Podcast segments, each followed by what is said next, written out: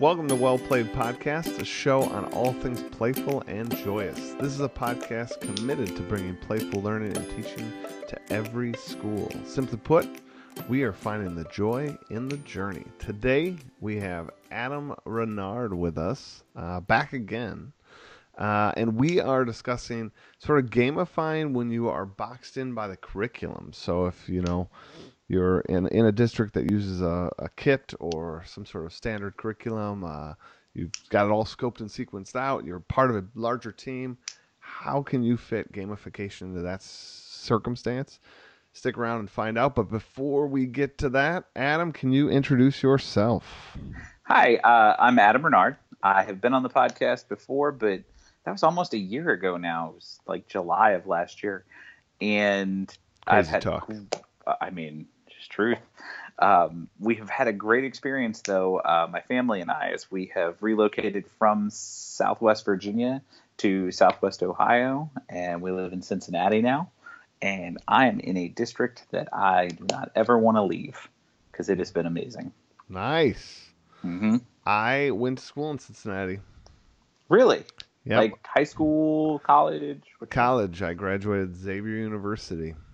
Excellent. I, I've walked that campus now since we've moved here, and I mean, it's a neat place. I'll tell you that much. I'm sure everyone sort of has fond, magical memories of college, but uh, Mhm. I would definitely fall into that category. I loved Xavier; it was the right school for me. Um, neat place, great, great friends. I am certain none of them are listening to this, but if if you are, Jeffs and and Sam, hello.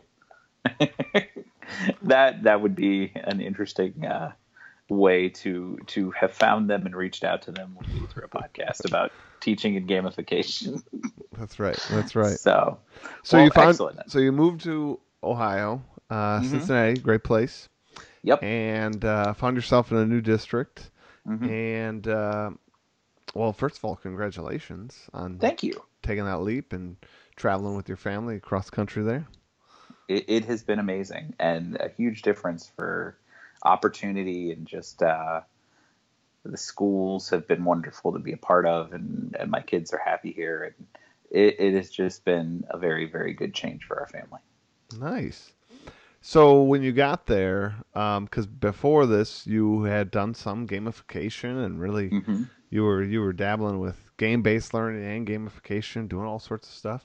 Um, what was that like?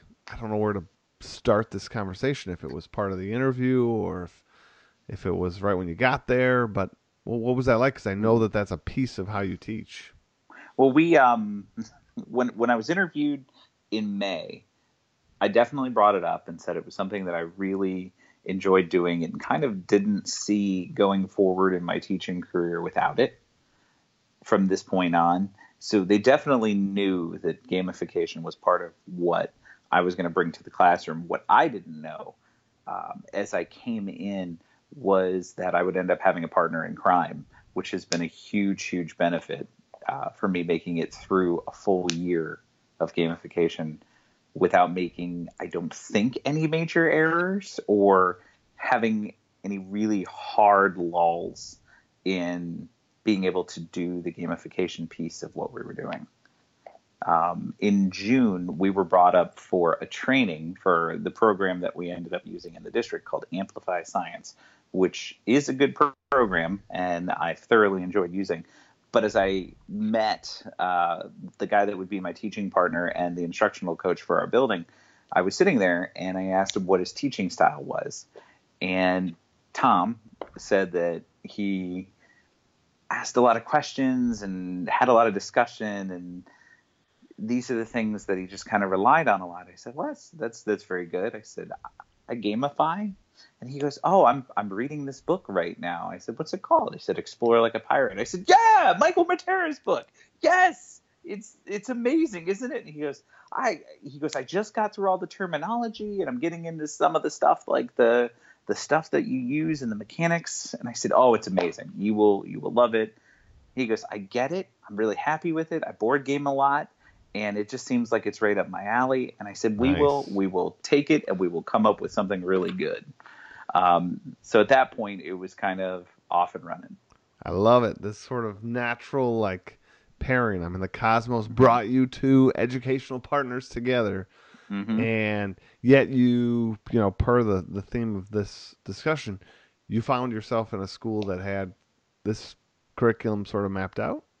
Yes, yeah. Um, Amplify Science runs on the the next generation standards or science standards, and it's a really great program. I think if you set me somewhere for you know a year and just let me come up with what I could come up with, uh, this would be very similar to what I would end up doing.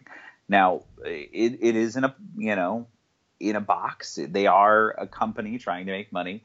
They came up with their structure and you know there's 22 set lessons per unit and they're all kind of working towards something but it, every time it places the kids in a role as a different kind of scientist uh, in our fourth grade year they were electrical engineers or systems engineers they were geologists they were uh, biologists and they were i forget what my last one was So, so Yeah. a little a little mental role playing there as well. Mhm. I mean, with Yes. inside the with inside the program, which is an element of gamification too. That sort of suspending reality a little bit and Mhm. getting into the theme. Yeah. So what we did a little bit farther, um, I had seen in the chat last year all the people that were sharing out their amazing websites. And Tom and I, when we were discussing it, found a very common ground in our enjoyment of the Marvel Cinematic Universe and comic books and comic book movies and stuff. So we ended up going with a superhero theme. And so we, over the summer, we built a website and applied for a grant in our district that gave us a couple of things. So we were able to get dice and championship belts and I believe nine copies of your book to give to the different schools. You're Nice. welcome. and um, we were able to really put together a pretty comprehensive site for the kids to kind of go to and have a headquarters for all of their stuff. And as we started and kind of laid out and looked at what the curriculum did, we decided that we would take the heroes as they were and we would give them missions where they were as they were civilians they would be pretending to be electrical systems engineers. And they would be mm-hmm. doing this but they would have to report back to headquarters about what was going on and and whatnot. And that sort of helped us bridge that gap where like this is what you have to do. You are it, it really puts to test the idea that if you take something that's in a box and you take something that's very scripted and you take something that's very um, set up in a very particular way if we say that gamification is a layer that goes over the top of it how much do you have to bend the stuff in the box in order to make the two things communicate very well? Hmm and we found that by doing that, by telling the kids they were the heroes and their secret identity was to be the engineer and their secret identity was to be the geologist, that allowed us to have that connection very easily between the two things.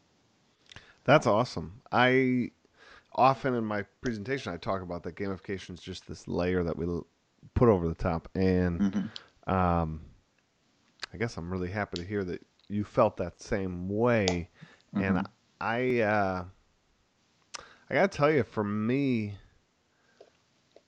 I don't know. I think if an administrator told me I couldn't gamify, Hmm. I'd almost be dumbfounded because I don't. I don't want to say I don't know how to teach without it, but it sometimes takes all these little tasks and Mhm. actually ties them together and has far more meaning and purpose because of that little story arc, right? Like Mhm. I'm sure you you sent their their secret identities on these little missions to go do things and without it it might have just seemed like a trivial task but now it's a it's a piece inside a larger storyline and they're Mhm. more like not only more willing to do it but they're more open to the possibilities of what could be discovered on that task so, so it's not just that they're willing to do it it's not just like i finished my 10 stupid math problems they're Yeah. more open to like learning from the experience it just I don't know, it just changes everything for me. Well, and absolutely, we we found this year we based a lot um, because it was a new curriculum and because it was so they the the district wanted us to teach it with uh, a very high fidelity and follow it and kind of keep things moving. So really, what we focused on this year from a gamification standpoint was putting the mechanics in place. Mm-hmm. So we focused very much on a leaderboard, on power ups, and on side quests, which we called secret missions. And anytime we gave them the list of secret missions, and we, because they're 10 years old and because we wanted parents to be able to see what we were talking about, all of our side quests were on the website listed and kind of had a, not a complete walkthrough, but a, just a general summary of the kinds of things we were looking for. And we told the kids that as we started each unit over, they could redo any of the tasks that they wanted to or any of the, the quests that they wanted to. They just had to use the new subject matter as the focus of sure. completing the task. Um, and every time we did it, of course, we added, you know, three or four different things to what we were doing. So it was it was very um, it was very neat to see the kids kind of grow as we went from unit to unit and their understanding of each of those mechanics kind of rose and the different classes the light bulb would go off and they would start trying to help each other as they saw different pieces of what we had added into it. So it was it definitely caught on. So it was very good. Nice. Uh, for me when i start with my quests in the beginning of the year my side quests and every year without fail like beginning of the year is always the slowest moving because people are like, I'm not certain if I'm going to do this. Like, what is he talking about? I don't even get how he mm-hmm. wants me to hand them in. My type A students are like, they want to go do it, but then they're like afraid because they're so vague. So they almost want somebody else to do it so then they can see from what they did. So uh, the beginning is always the slowest for me, but once it mm-hmm. starts clicking in and humming, it starts going really well.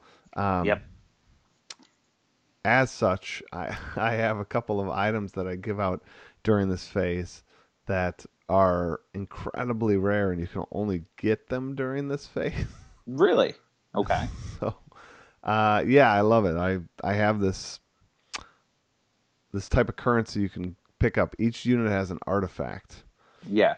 And so you can only get it during that unit because like I kind of pretend that we travel to that place and we're in that yeah. location. So you know, we're no longer in Mesopotamia. You can no longer get the Mesopotamian artifact. Hmm. Um, hmm. And so that one, that unit's only like two and a half, three weeks long, and it's right at the beginning of the year when there's like not a lot of students doing quests, and artifacts uh, in and of themselves are sort of worthless. They don't have any value printed on them. It hmm. is in other things that you get that use the artifacts. So you might mm. get some other item that says a Mesopotamia item can do this or is worth this. So yeah, have, so it's kind of a twofold item. Yeah. But uh, what I like too is that part of it being history. Yeah. The older the artifact, the more powerful it is. That's that's brilliant, actually. Wow. So uh, Makes... these kids get these artifacts that they don't do anything. Cool. So at the beginning of the game, some of them traded away. Not hmm. a lot of people are doing quests at that moment. and by the end of the game, I think that Mesopotamian artifact is worth like five or six thousand XP points if you trade it in at the end. Wow. Yeah. That's which is a good. Huh. That's huge in my game. Yeah, yeah, yeah. That's and that I think that's that's another piece is that it, we is as we started with those mechanics and as we were working from inside that curriculum, it was learning what would be huge, what would kind of change things. Um, I know that our basically when Tom and I were putting things together last summer, we were like, oh, let's do this and let's make power ups that do this and let's make our side quests all worth the same amount of stuff. And it was really interesting after we finished the first unit. We sit there, we're sitting there on a Friday night, we're like, Okay, so eight eight of our power ups are useless because we don't take tests. where all all of our assessments are done in writing. So they're they're writing scientific arguments and scientific explanations, and so we have you know anything that we have that is get rid of um, a test question like those. yes or choices to to affect the 50-50 um, gone anything we have that is you know advanced recon for test questions. We don't have test questions. Uh, we didn't have homework. So we had a great one that said you can turn things in a couple days late. We didn't have any due dates because we didn't have any homework. And it was like so we ended up having to go through and like redo some of the power ups and change it and tweak it to to that curriculum in a box, which was a huge undertaking, but it was very good and it kind of prepped us moving forward with it. So finding the value of things was was just kind of a big deal for us too. I think that's so. also I don't know, like scary moment for almost any gamifier when you're beginning to sort of set that market, to sort of understand mm-hmm. the value of things. Uh, I remember when I started, I was just borderline petrified of the value, value of XP, value of mm-hmm. gold, value of these. What anytime you create a new thing, like what are these artifacts worth that I'm talking about? Like, is that going to break the game? Yeah. And uh, I guess if you're listening out there, the best advice I can give you is don't be freaked out about that. You can, yeah. One, you can change it, just as you heard Adam talk about. Like they made they when they sat down in summer to plan out this curriculum, they came up with all these great ideas, and then a month in after their first unit, we're like, wow, like eight of these items are worthless, mm-hmm. yes. and they and they and you might have even gotten that feedback from the students themselves. Yeah. Um, and then you, you and you and uh, Tom sat down Tom. and uh, figured it out, and course corrected there and made the yeah. game better. Yeah, it was it was definitely it was a big adjustment and it was kind of just seeing what what that curriculum did. Now the other aspect that came into it too was in November we attended the Google Apps for Education conference and we were introduced to Pear Deck. And Pear Deck really changed the way we presented the information um, we the the curriculum as it was is great, but it requires you to use a digital teacher's guide. And we had it open one time, and I had this really bright young lady in my class who saw it in the background because I was pulling images off of it. And she looks at it and she calls me over. And I said, Yeah, how can I help you? And she's like, Is that what I'm supposed to say? And I was like, and I look over and there's my question that I just asked them. And in parentheses, student responses are sitting there. And I was like, hmm, yeah, that, that's, that sort of steals the magic from this, doesn't it? And she's like, yeah, just a little. I was like, right. And, and I, I was talking with Tom afterwards and I was like, we got to figure out how to present this stuff differently. I don't know if it's Google Slides or what it is and like a week later we go to the the Google Apps for Education conference and we see Pear Deck and we were before the the thing was over the guy was laughing at us because we were already putting together presentations for our curriculum to use it. And he was like oh this is great. And I'm like well that's good but we gamify so we have to figure out what we're going to pull into this and how we're going to present this. And I mean, even that was a, a major modification too, because we had power ups that were affecting the way the kids could answer questions in Pear Deck and how many words they could use or what kind of word they needed to pull in or did it have to be drawing or could they even answer in Pear Deck at all or did they have to do all their answers in Play-Doh or did they have to do all their answers in Lego or did they have to that's a that's a really good I don't know if reminder is the right word, but just really good thing to sort of point out to people, a good observation yeah. that uh, when you when you use some tool over and over again, mm-hmm. That is a perfect opportunity to apply gamification to it. So if you guys mm-hmm. know, boom, we're at this conference, Pear Deck, we're gonna go all in on Pear Deck. This is gonna be the way we roll out things. Mm-hmm. Um, you know, then to sit down and think like, what power ups can be built around Pear Deck. And then mm.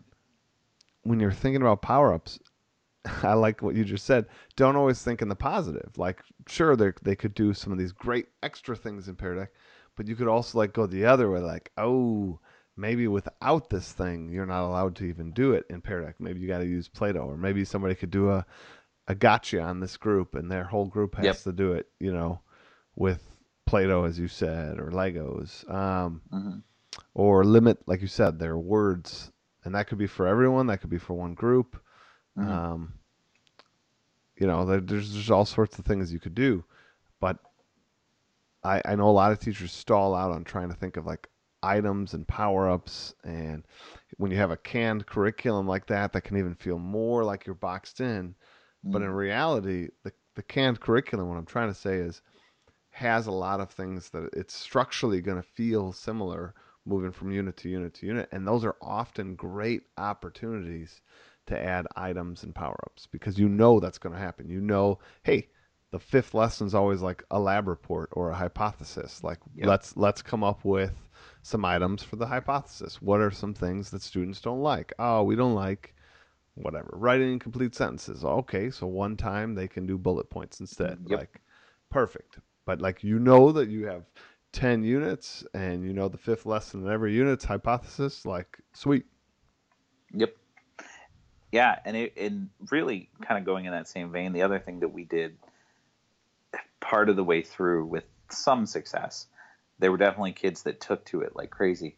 We offered power ups that would allow kids to instead of writing an argument or an explanation, they were allowed to change the way that they presented information. So they could do a flip grid, or they could create it as a presentation, or they could um, present it in just in different ways and and offering them that opportunity because that was that was for us one of the biggest struggles that we had was when we realized there weren't any tests when we realized it wasn't a sit down take a multiple choice test write short answers do whatever and it was all just they were writing pieces and we were trying to do traditional boss battles with that and we couldn't.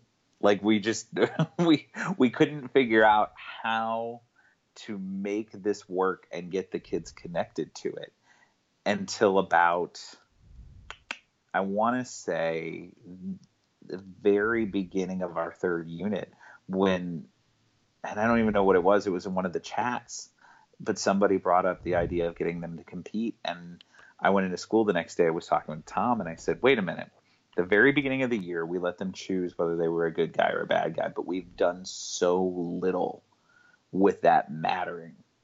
I was like, what if we just have them write their pieces? And then we take the average of all of our heroes and the average of all of our villains, and that's what the XP reward is based on. Which team won? Did good win or did evil win? And we tried it as an experiment just to kind of see what would happen if we did it that way. And the kids got, I mean, it was like all of a sudden what was becoming kind of mundane when we got to these explanations because it was kind of detached from what we were doing. It just breathed life into it.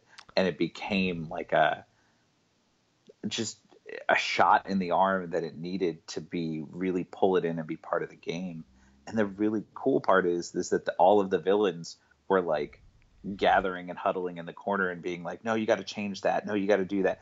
And we watched them close, and we told them like, "You can't type for them. You can't sit there and like word for word tell them what it needs to say, but you can give them feedback. You can sit in a circle, have everybody read each other's papers, and be like, "Okay, cool." And we saw so much growth out of that experience of just putting them in it. a position. It was amazing. It was amazing.